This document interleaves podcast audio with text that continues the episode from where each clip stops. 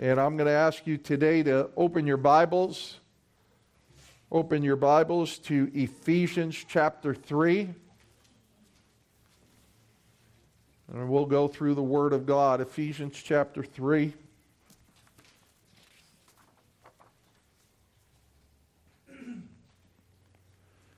Over the past several Sundays, I have been speaking through the love of God.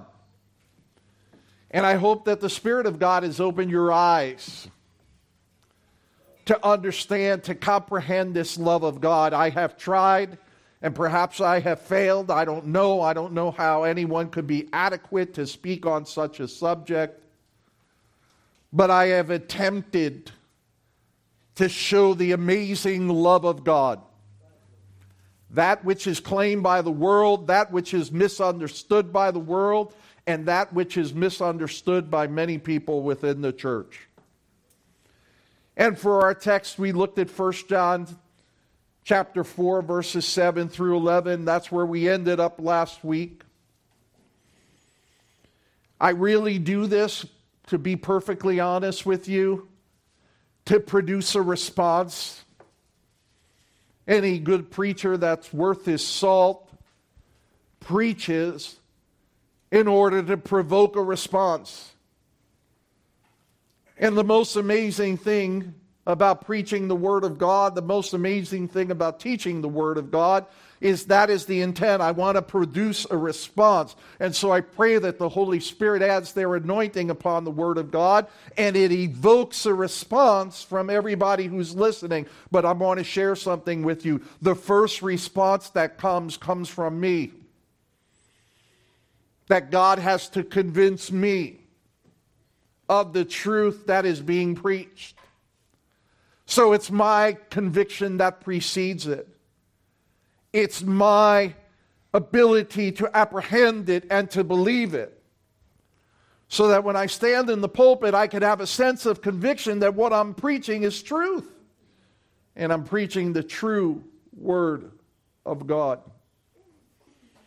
So as we looked at the love of God over the past few weeks, we got past the sentimentality that's usually associated with it, right? It's usually sentimentality.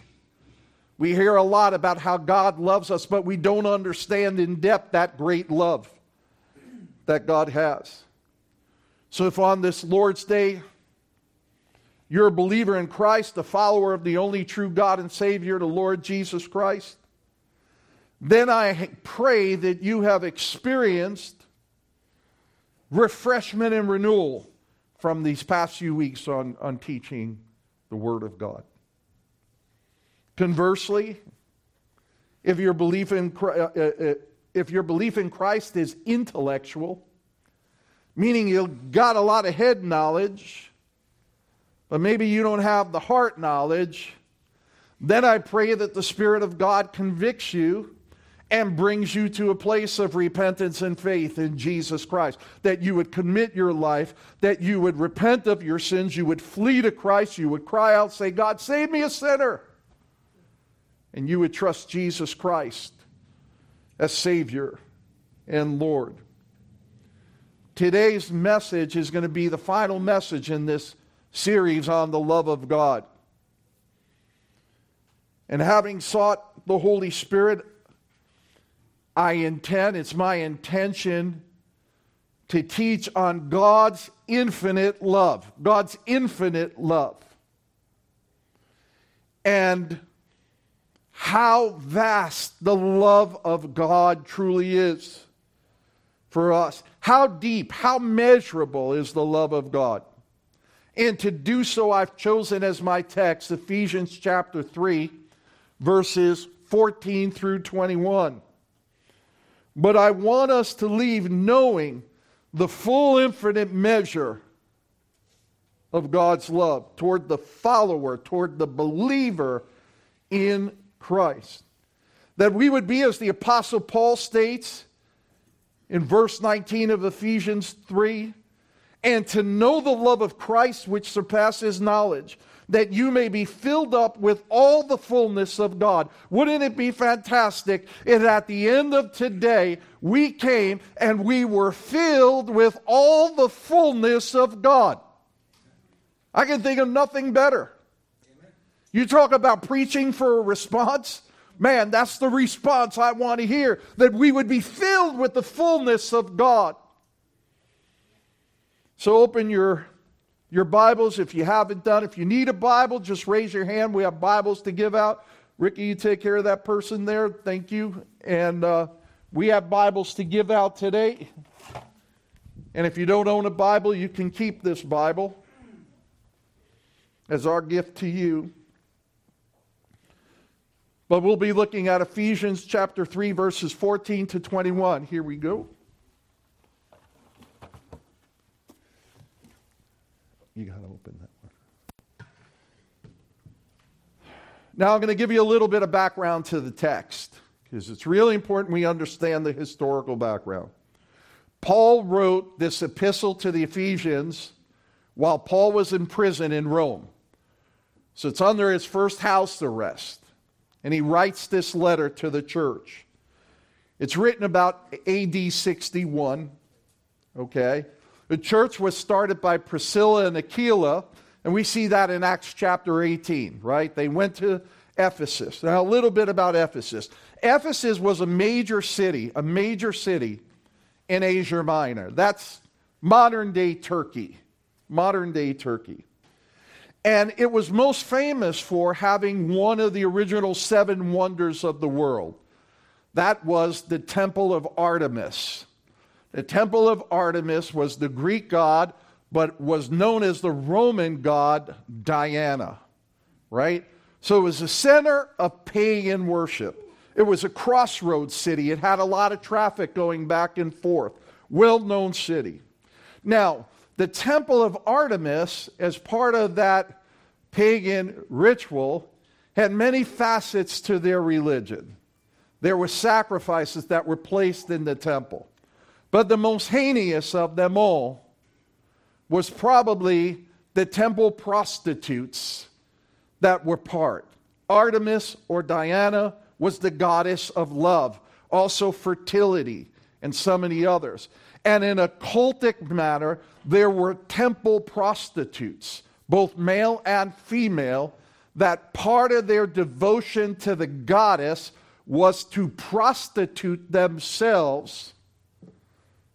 And by the way, just so we're clear, to prostitute themselves sexually, day in and day out. In the evening, they would descend upon the city, and they would perform these acts as an act of worship to the goddess. So I want to set the scene. It is in this city that a church is planted. It is in darkness that a church is planted there, right?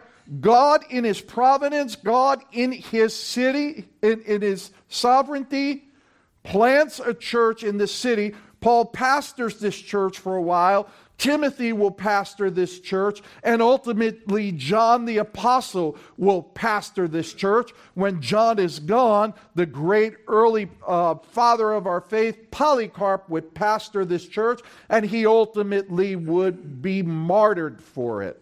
It is the church in Ephesus that Jesus comments in Revelation chapter 2. I know your deeds. You do this well. You do that well. You don't tolerate false teachers. You do all the other different things, but I have this against you, that you have lost your first love. Read Revelation 2 when the Lord Jesus Christ sends the letter to the church at Ephesus, and you'll say, man, I wish we were half as good as those first list of accolades. But what was said was that they lost their first love. There were those in Ephesus that were teaching false doctrine. 2 are mentioned specifically to us. One is a gentleman by the name of Hymenaeus, and another one is Alexander. And they were teaching false doctrine within the church, teaching things like forbidding marriage and not eating of certain foods and some of the other different things. So Paul writes the letter to this church to refute false doctrine and to encourage the Ephesian believers to remain steadfast in the faith. Everybody with me so far? Okay. Now, before we get to Ephesians chapter 3, Paul begins this, as we just read in our scripture reading, in Ephesians chapter 1.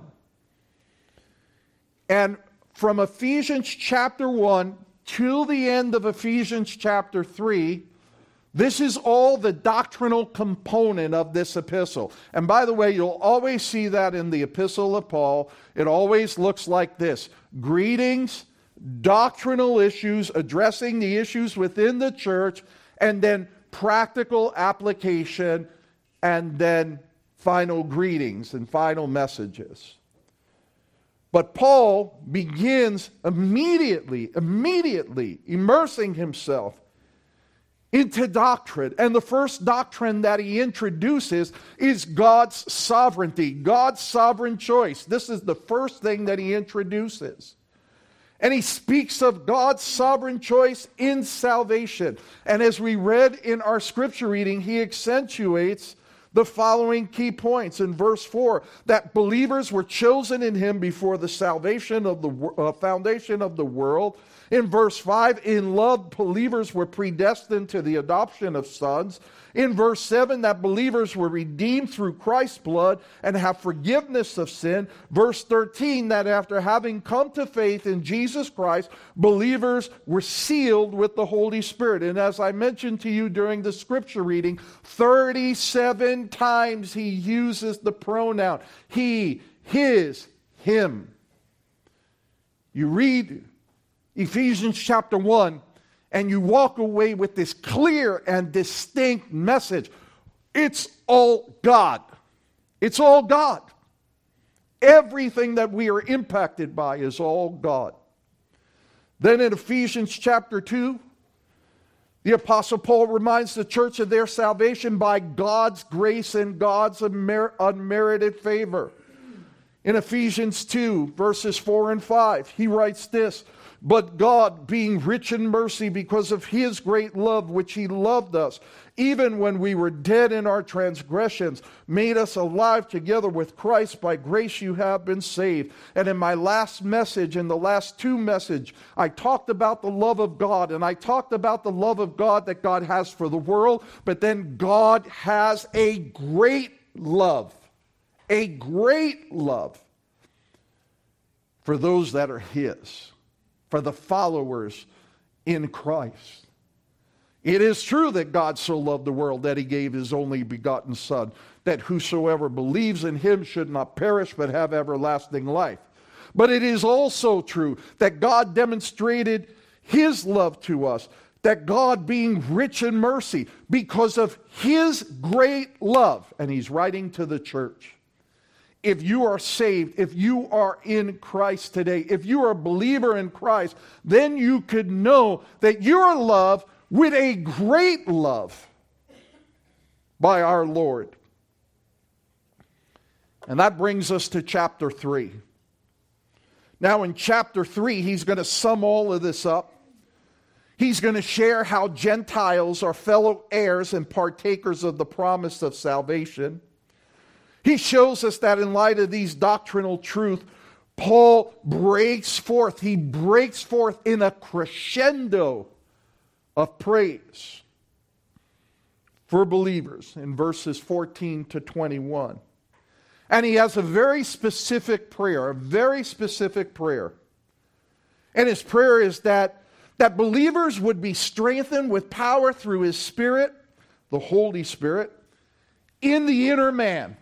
That's his prayer, that believers would be strengthened in the power of the Spirit. That's my prayer for you. That's my prayer for me, that we as believers would be strengthened with dunamis power, God's enabling power. That's what we want. There's such a stale and powerless Christianity that is demonstrated in our nation. Stale. It's like a loaf of bread that's been left out for a week. The freshness of it, The vibrancy of it is missing. There is power missing in the church. That should not be the case. For God has not given us a spirit of fear. What does he say? But God has given us a spirit of power and love. Where's the power today? As a kid, I used to sit in church, and it didn't matter who came to preach. You'd get people that come in there and preach, and boy, they'd get up in that pulpit, and whether you agreed, whether you disagreed, whether you believed, whether you didn't believe, whether you were saved or you were a sinner, I'll tell you what, you didn't leave church unmoved. We need that preaching coming back today. We need that teaching. We need the church to be a place where the Spirit of God moves on the heart, challenges the heart, and convicts the heart. Too many churches are too satisfied with making the people feel good, and they're going to make them feel good all the way to hell. Paul's prayer is here that he be strengthened with power in his spirit, in the inner man. In his message to believers, Paul expresses a heartfelt desire that they would not be divided anymore. They wouldn't be divided or quarreling with one another. Instead, he hopes that they would be firmly established in the faith. Firmly, not wavering. That they would be rooted and grounded in Christ. That his desire for them is to have a solid, robust faith that can withstand any challenge, and they would be united in their pursuit of Christ.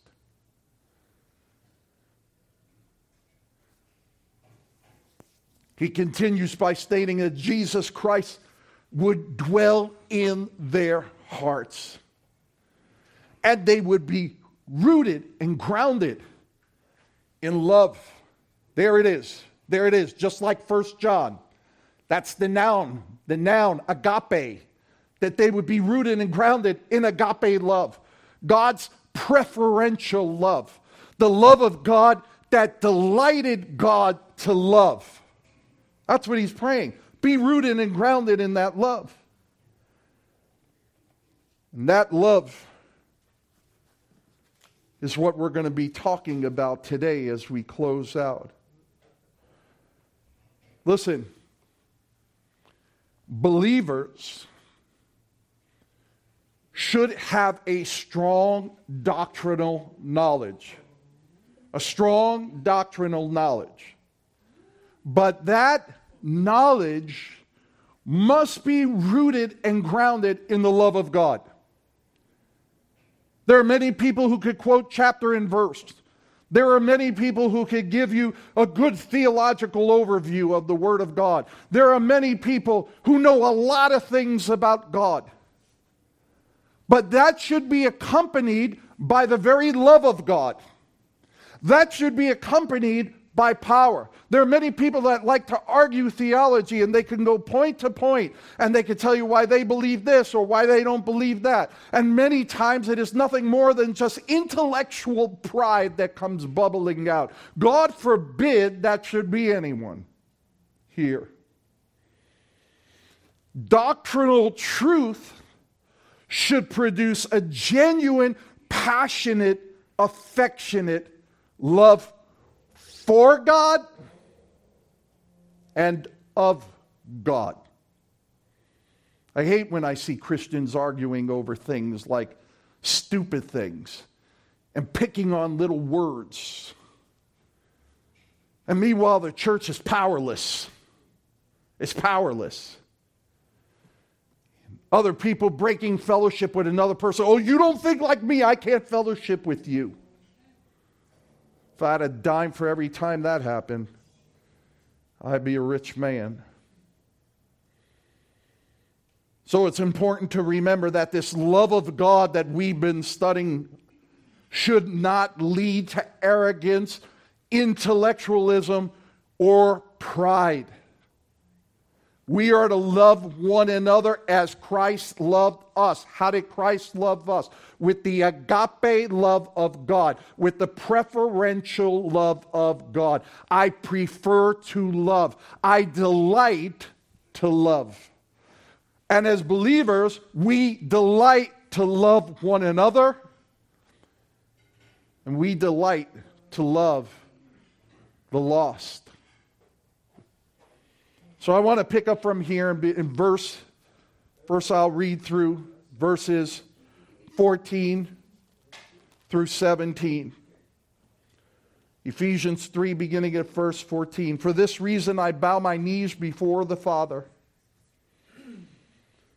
from whom every family in heaven and earth derives its name, that he would grant you according to the riches of his glory to be strengthened with power through his Spirit in the inner man, so that Christ may dwell in your hearts through faith, and that you, being rooted and grounded in love, and he's going to continue in verse 18, may be able to comprehend with all the saints what is the breadth and length and height and depth. I want to stop at verse 17. Look at verse 16. We talked about this, that he would grant you according how? According to your abilities, according to your talents, according to your gifts. No, what does he say?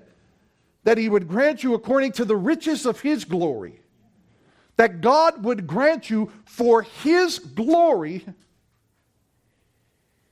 to be strengthened with power through his Spirit in the inner man. Now I want to make a quick statement here. One of the terrible things that has happened in the conservative church many times has been a fear of the Holy Spirit. Has been a fear to say, well, you know, we don't want to be like those people. People who take license in using the name of the Holy Spirit, or may attribute things to the Holy Spirit that is not the Holy Spirit. And I'm all for that, by the way. If it's dead, if it's emotionalism, if it's hyped, I don't want it. I don't want it. But the Holy Spirit is the third person of the triune God. The Holy Spirit dwells in the hearts of believers. The Holy Spirit is alive. The Holy Spirit is supernatural. The Holy Spirit transcends the human capabilities and the human faculties. And the Bible speaks that the Spirit of God dwelling in the person of God will give strength, will give power, will give spiritual gifts to that believer to be used for the glory of God in the church for the glory of his name. So when God gives a spiritual gift to a believer, it is not that the believer would be exalted. It is that Christ would be exalted. It would be that the church would be exalted. There are many people who don't attend church, who stay home and say, well, you know, my spiritual gift is this, that, and the other thing. But here's the problem. If God has blessed you with a spiritual gift and you are not in the body of Christ, you are not practicing that gift, therefore you probably don't really have that gift, and God is not glorified if you're sitting home Sunday after Sunday and your gifts are going unrealized and unused for the kingdom of God. Now you can say maybe, well, Pastor, I'm not like you. I don't teach the Word of God. I don't preach. I don't have any other gift. That's not true. Everybody is given at least one. And you know what? In the church, particularly in this day, because we are an emotionally entertainment-oriented society, what are the gifts that most people esteem? It's the visible gifts. Oh, you got to hear the way he preached. Oh, the sister could go up there and sing. I wish I could sing like that. Well, that person can play the piano. Or that person could write a poem, whatever it is. What is esteemed are the visual gifts. But for millenniums, it has been the unseen gifts. And what do I mean by the unseen gifts? Gifts of helps, gifts of administration, gifts of love, gifts of evangelism, gifts that people don't see. Oh, you know what every church needs? Every church needs people on their face before God, praying before the Lord with faith, believing God, calling on God to send power down to the church and to fill through His Holy Spirit so that God would be magnified, so that God would be glorified, so that God would be exalted. Hey, anybody can go up there and sing a tune. And let me tell you something, anyone could come up and preach. Billy Graham started out with a guy named Charles Templeton. And when they were started out in their ministry, it was Charles Templeton that the people said, this guy is the real deal, not Billy Graham. Charles Templeton will go on later to repudiate the faith, to walk away from the faith completely. He wrote a book, I forgot it, the exact title, but Goodbye to Jesus, where he declares his atheism, and Charles Templeton died in unbelief. But he was a great preacher. Don't be impressed by what you see. What's needed in the church today, in every church today, are men and women on their face before God, praying for God with gifts of faith, believing God that God is going to move and God is going to do something great. And so my question to you today as we look at verses 16 and 17 is, how often do you pray? How often do you pray to be strengthened with power in the inner man through the Holy Spirit? In Acts chapter 4, after Peter and John were threatened by the Sanhedrin to speak no more of this Jesus, beginning in verse 23, they go back to the church. Now they were just threatened, and these were the same guys who did what they did to Jesus. And they say to Peter and John, don't you go preaching anymore in the name of Jesus. Peter and John go back. They go back to the church. The church kneels down and they pray, Lord, you heard what they said. Lord, you know their threats. Lord, we have seen the capabilities of what these people do when they get riled. But take notice of their threats, Lord, and grant that thy servants may speak thy word with all boldness. The Bible goes on to say that after they had prayed, the place where they prayed was shaken, and they all began to speak the word of God with all boldness. That's what's needed in the church today. That's what's needed in this church today. That's what's needed by me. That's what's needed by everybody. This is not just a place where people congregate with similar religious beliefs. That is not the church.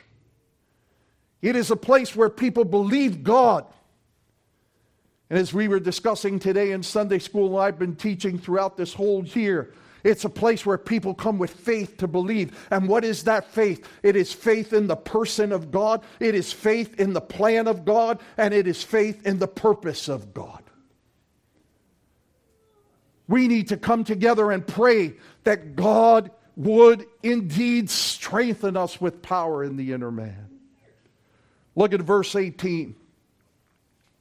He says, so that you may be able to comprehend with all the saints what is the breadth and the length and the height and the depth, and to know the love of Christ, which surpasses all knowledge, that you may be filled up to all the fullness of God. Now I started out by saying this is the final message in the love of God, and that's where we're going to focus. We're going to focus now in the love of God, in the agape love of God. The love that begins with God, the love that is defined by God, the love that is given by God. And Paul speaks of God's love, first of all, that it is not superficial. It's not trivial. It's not passive. He describes the immensity and the vastness of God's love. And let me share something with you. No one can understand or comprehend this love if the power of the Holy Spirit is not genuinely in work in that individual.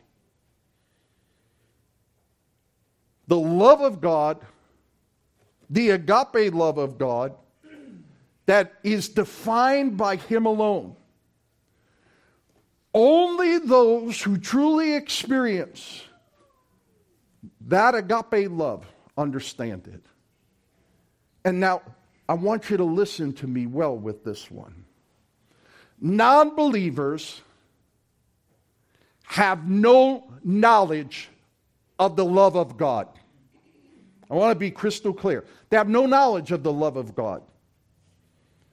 And their understanding of it is incorrect when they say God is love. Remember, to know the love of God, you have to experience the love of God. However, those of us who have been born again, who have felt God's love, can understand it. And we do so, why? Because God has generously poured out His love upon believers. Is that something that I just say, or is it something that the Word of God teaches? Well, the Word of God teaches us. Romans 5:5, Paul writes, "And hope does not disappoint, because the love of God has been poured out within our hearts through the Holy Spirit who is given to us." If you have a Bible, if you have a King James, it says shed abroad, circle that. If you have another Bible, it says pour it out, circle that. Because you know what that literally means? It literally means that the love of God has been dumped. It has been dumped. It has been emptied. It has been poured down upon the believer. Where? In our heart, the center of emotion, the center of will. And it has been done supernaturally by the Holy Spirit. Hasn't been done intellectually. The love of God has been poured out supernaturally through the Holy Spirit. 1 Corinthians 8:3. Listen to this one, short but sweet. "But if anyone loves God, he is known by Him." Oh, how many times do I say that we would know God and we would be known by God. 1 Thessalonians 4:9. Paul writes, "Now as to the love of the brethren, you have no need for anyone to write you, for you yourselves are taught by God to love one another." Oh, praise God for that love. Praise God for that mercy. Praise God for that being shed abroad in our hearts. And here in verse 18, Paul begins to sum up by pointing the infinite measure of God's love. And he attempts to describe the vastness of God's love. And notice what he does here. In trying to explain it, he's going to try and explain it in human terms. He says that we may be able to comprehend with all the saints what is the breadth, what is the length, and what is the height and depth of the love of God. And these are not four different facets of God's love. The words used here show that the love of God cannot be contained. That's the point of Paul. It cannot be contained by what we know. It's similar to what he wrote in Romans chapter 8. Turn in your Bibles to Romans chapter 8, verses 38 to 39. Romans chapter 8, 38 through 39. This is the Apostle Paul again writing to the church in Rome. Then he writes this, "For I am convinced that neither death nor life, nor angels, nor principalities, nor things present, nor things to come, nor powers, nor height, nor depth, nor any other created thing shall be able to separate us from the love of God." There it is, the agape love of God, which is in Christ Jesus our Lord. Amen. Praise God. To describe the vastness of the love of God is infinite in measure. Paul has to search the entire known creation with all of its limitations and demonstrate the love of God. And he demonstrates that it's far greater and it exceeds these earthly parameters and these earthly measurements. Now stop for a moment and think, aren't you glad that is true? Aren't you glad that there's no limit to the love of God? Aren't you glad that when God looked down on you and he saw your sin and he saw the magnitude of your unrighteousness, that yet he still was able to call you unto himself because he delighted and he preferred to love you? That blows me away. I can't understand that. Look at verse 19. Paul continues, "And to know the love of Christ, which surpasses knowledge, that you may be filled up to all the fullness of God." This indescribable, inexplicable love that Paul speaks of is the center of Paul's desire for the church. It's the center of it. Paul says clearly, I want you to know the love, the agape love of Christ that surpasses knowledge. And I want you to be filled up to all the fullness of God. Now, to really get the full magnitude of this verse, we got to look at certain keywords in this verse to fully understand this because it gives more detailed meaning. And the first one we look at is the word know, K-N-O-W. Now that is gnosko, right? Gnosko is experiential knowledge. It means first-hand knowledge. It does not mean intellectual knowledge. Do you know that many people are going to be in hell and they're going to know John 3:16? For God so loved the world that he gave his only begotten Son, that whosoever believeth in him should not perish but have everlasting life. Do you know that people are going to miss eternal life with Jesus Christ? And they're going to, if you ask them, they're going to be able to say, I believe Jesus Christ was the Son of God. I believe he's the Savior of the world. I believe he's one of the triune members of the triune God, God the Father, God the Son, God the Holy Spirit. Do you know that they're going to be able to say, I believe that the Bible is the very Word of God? Do you know that I went to church on Sunday? Did you know I taught Sunday school? Did you know I preached? Did you know I sang in the choir? Did you know I went and fed the homeless? Do you know all these things? I know them all. Why am I here? Because they did not know experientially the love of God, which only comes through repentance and faith in Christ Jesus. So the first word that he says, and to know, he's not talking about head knowledge. He's talking about heart knowledge. The second key word, and we've been talking about this for 4 weeks, to know the love. There it is, the agape love of God. He doesn't use any other word. It's the agape love of God. God's preferential love toward the believer. God's delight in loving the believer. And what he says about this is, I want you to know that love. I want you to know it.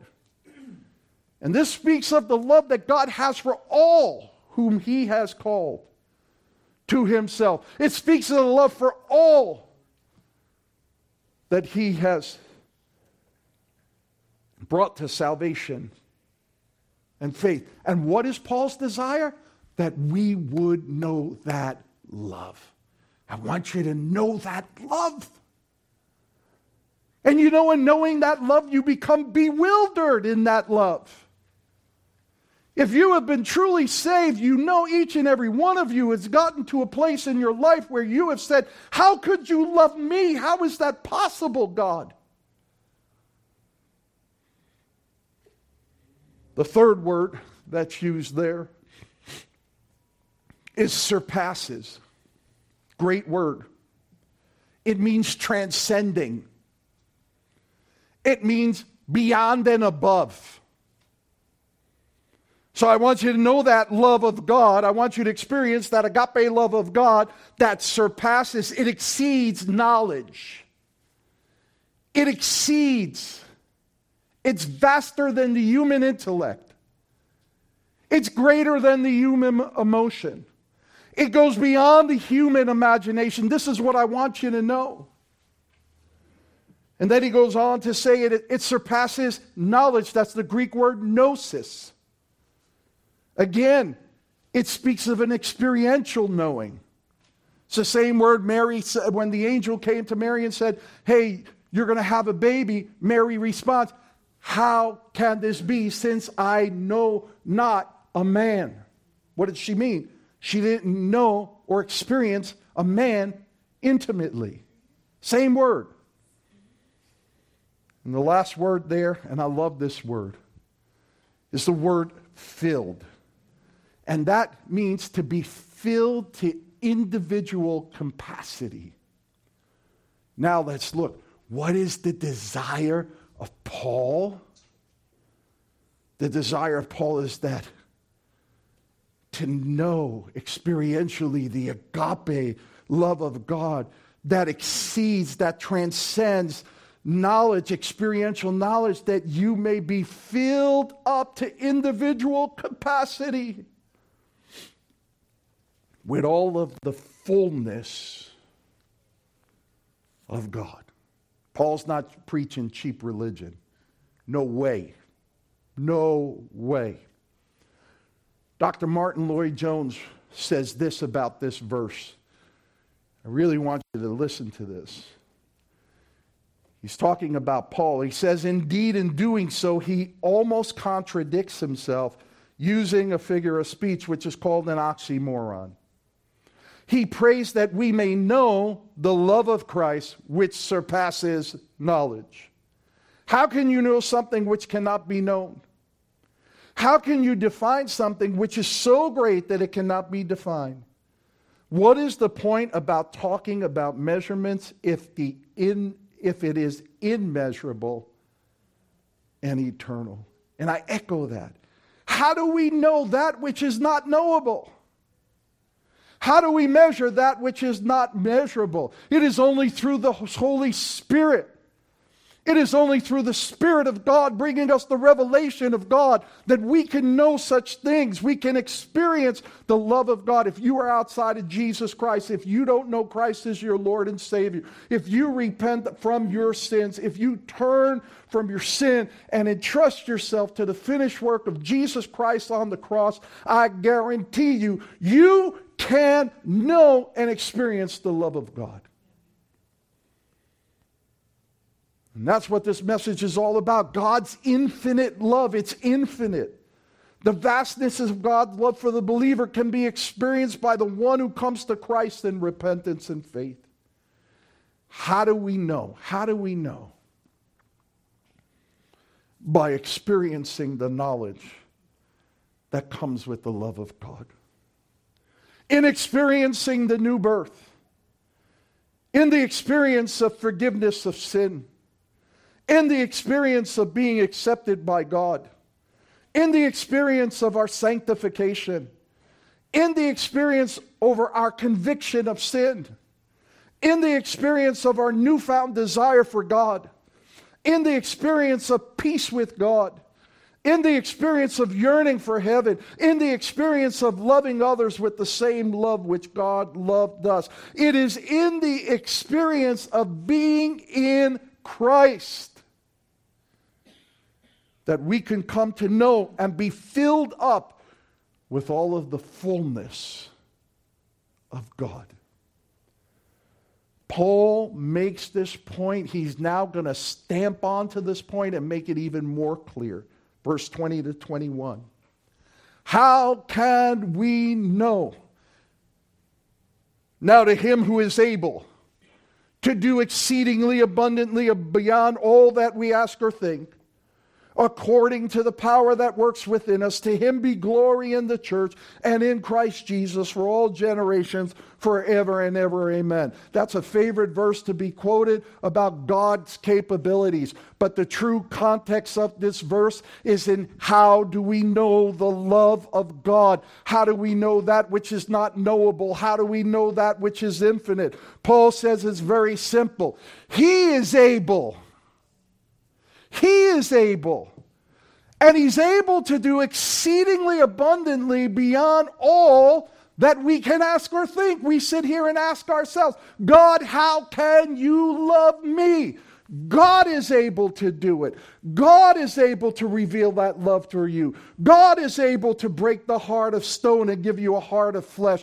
God is able to write his laws upon your heart. God is able to do this. God is able to bring about forgiveness. He's able to bring about peace with him. He's able to do all these things beyond anything we can ask or think. Therein lies the truth. Just like in Ephesians chapter 1, we see all of salvation begins with God. It's processed through God. It ends with God. The same is true of all that come to faith in Jesus Christ. God transcends the physical limitations. God transcends the physical boundaries. God's love transcends the measurements. God's love transcends everything in this creative order. God's love is able to do exceedingly abundantly beyond all that we can ask or think. And as humans, we are incapable of producing or achieving experiences that enable us to comprehend the love of God. The love of God is so tarnished today by the definitions of the world, it is sickening.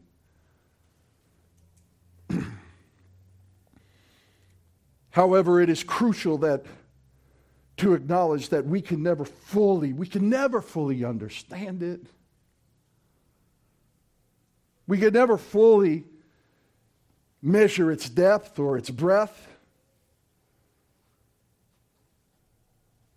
That's why we need spiritual transformation. With man, this is impossible. With God, all things are possible. How can we know God's infinite love? Only by a supernatural working of the Holy Spirit.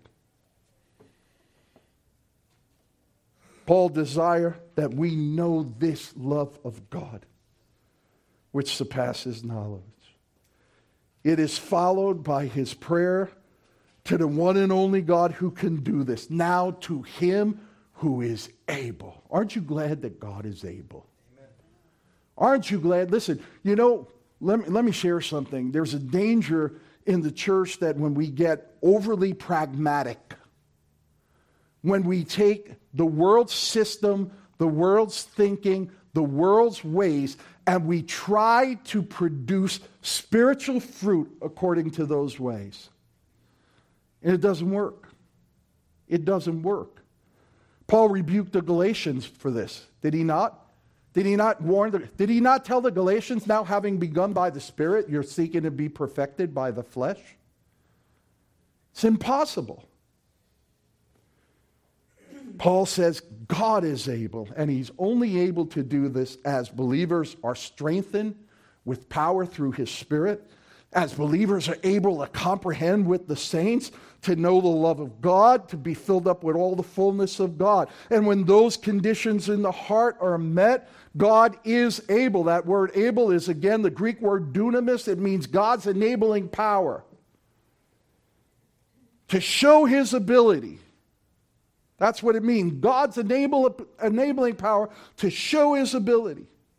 And he says, what can he do? He does exceedingly abundantly above all that we ask or think according to the power that works within us.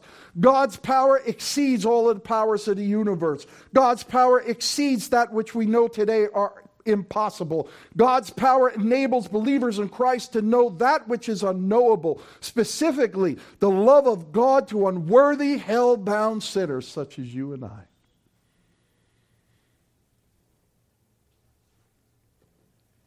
And you can know the love of God. In response to this truth, look how Paul ends this.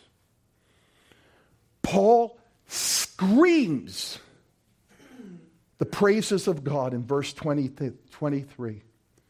To him be glory in the church and in Christ Jesus to all generations. He bursts forth with praise to God in response to God's infinite love. And listen, so should we if we are believers in Christ. Amen?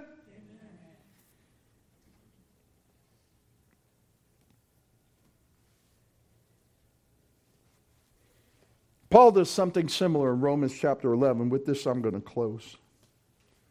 In Romans chapter 11, verse 33 through 39, after discussing God's sovereignty and the vastness, and boy, I'll tell you what, people sometimes say, I don't understand how Romans 9, 10, 11 fit in with everything up to chapter 8. I say, I understand it. It's very clear. Here's the sovereignty of God over everything. Over everything. Here's God's sovereignty, showing that it doesn't depend on man. It is not man who wills, but God who does. But at the end of that, after he searches the entire universe, as he tries and he gives a monumental teaching on the sovereignty of God, again, he screams out, he says, oh, the depth of the riches, both of the wisdom and the knowledge of God. How unsearchable are his judgments and unfathomable is his ways. This brilliant man, this man used by God to reach the Gentiles, this man empowered by the Holy Ghost, finally gets to a place and he goes, oh my goodness! How the depth of the riches, both of the wisdom and the knowledge of God. Who can figure it out? We close this brief study of the love of God with the same level of exaltation. That's what should be bursting in your heart. Oh, the mercy and the love of God, who can know it? But if you are in Christ and you have been saved, you can know the love of God. Church, the question that we all must answer, the question that every single created human being in the history of this creation must answer, is whether or not we know we have come to experience the very love of God. That's the question. And I beg, I really do, I beg, I would go on my knees and beg you to your face, if you have not been born again, if you have not repented of your sins and by faith entrusted yourself completely and wholly to Jesus Christ, if you have not turned from your sins and turned to God, then you know nothing of the love of God. But I tell you today, you can. There is hope. You can.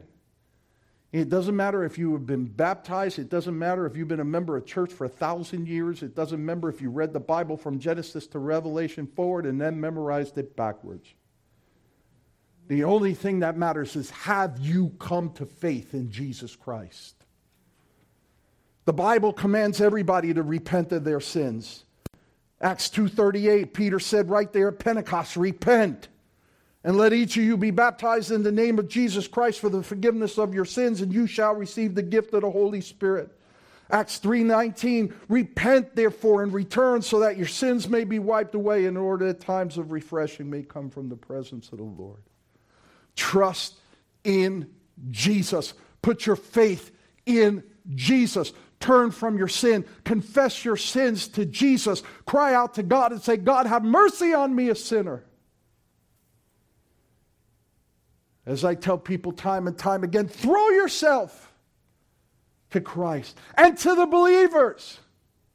if your life is ineffectual, if your life is missing power, if you say, I'm not the same person I was when I was saved, then I'll tell you what, chuck everything that's holding you back. Throw yourself completely and wholly into Christ. Turn from your sin. Flee to Christ and say, Father, fill me with that love and fill me with that power. And you'll experience the fullness of God. And you'll be filled up with all the fullness of God. And you know what? God will grant that His servant will speak His word with all boldness. Let's pray.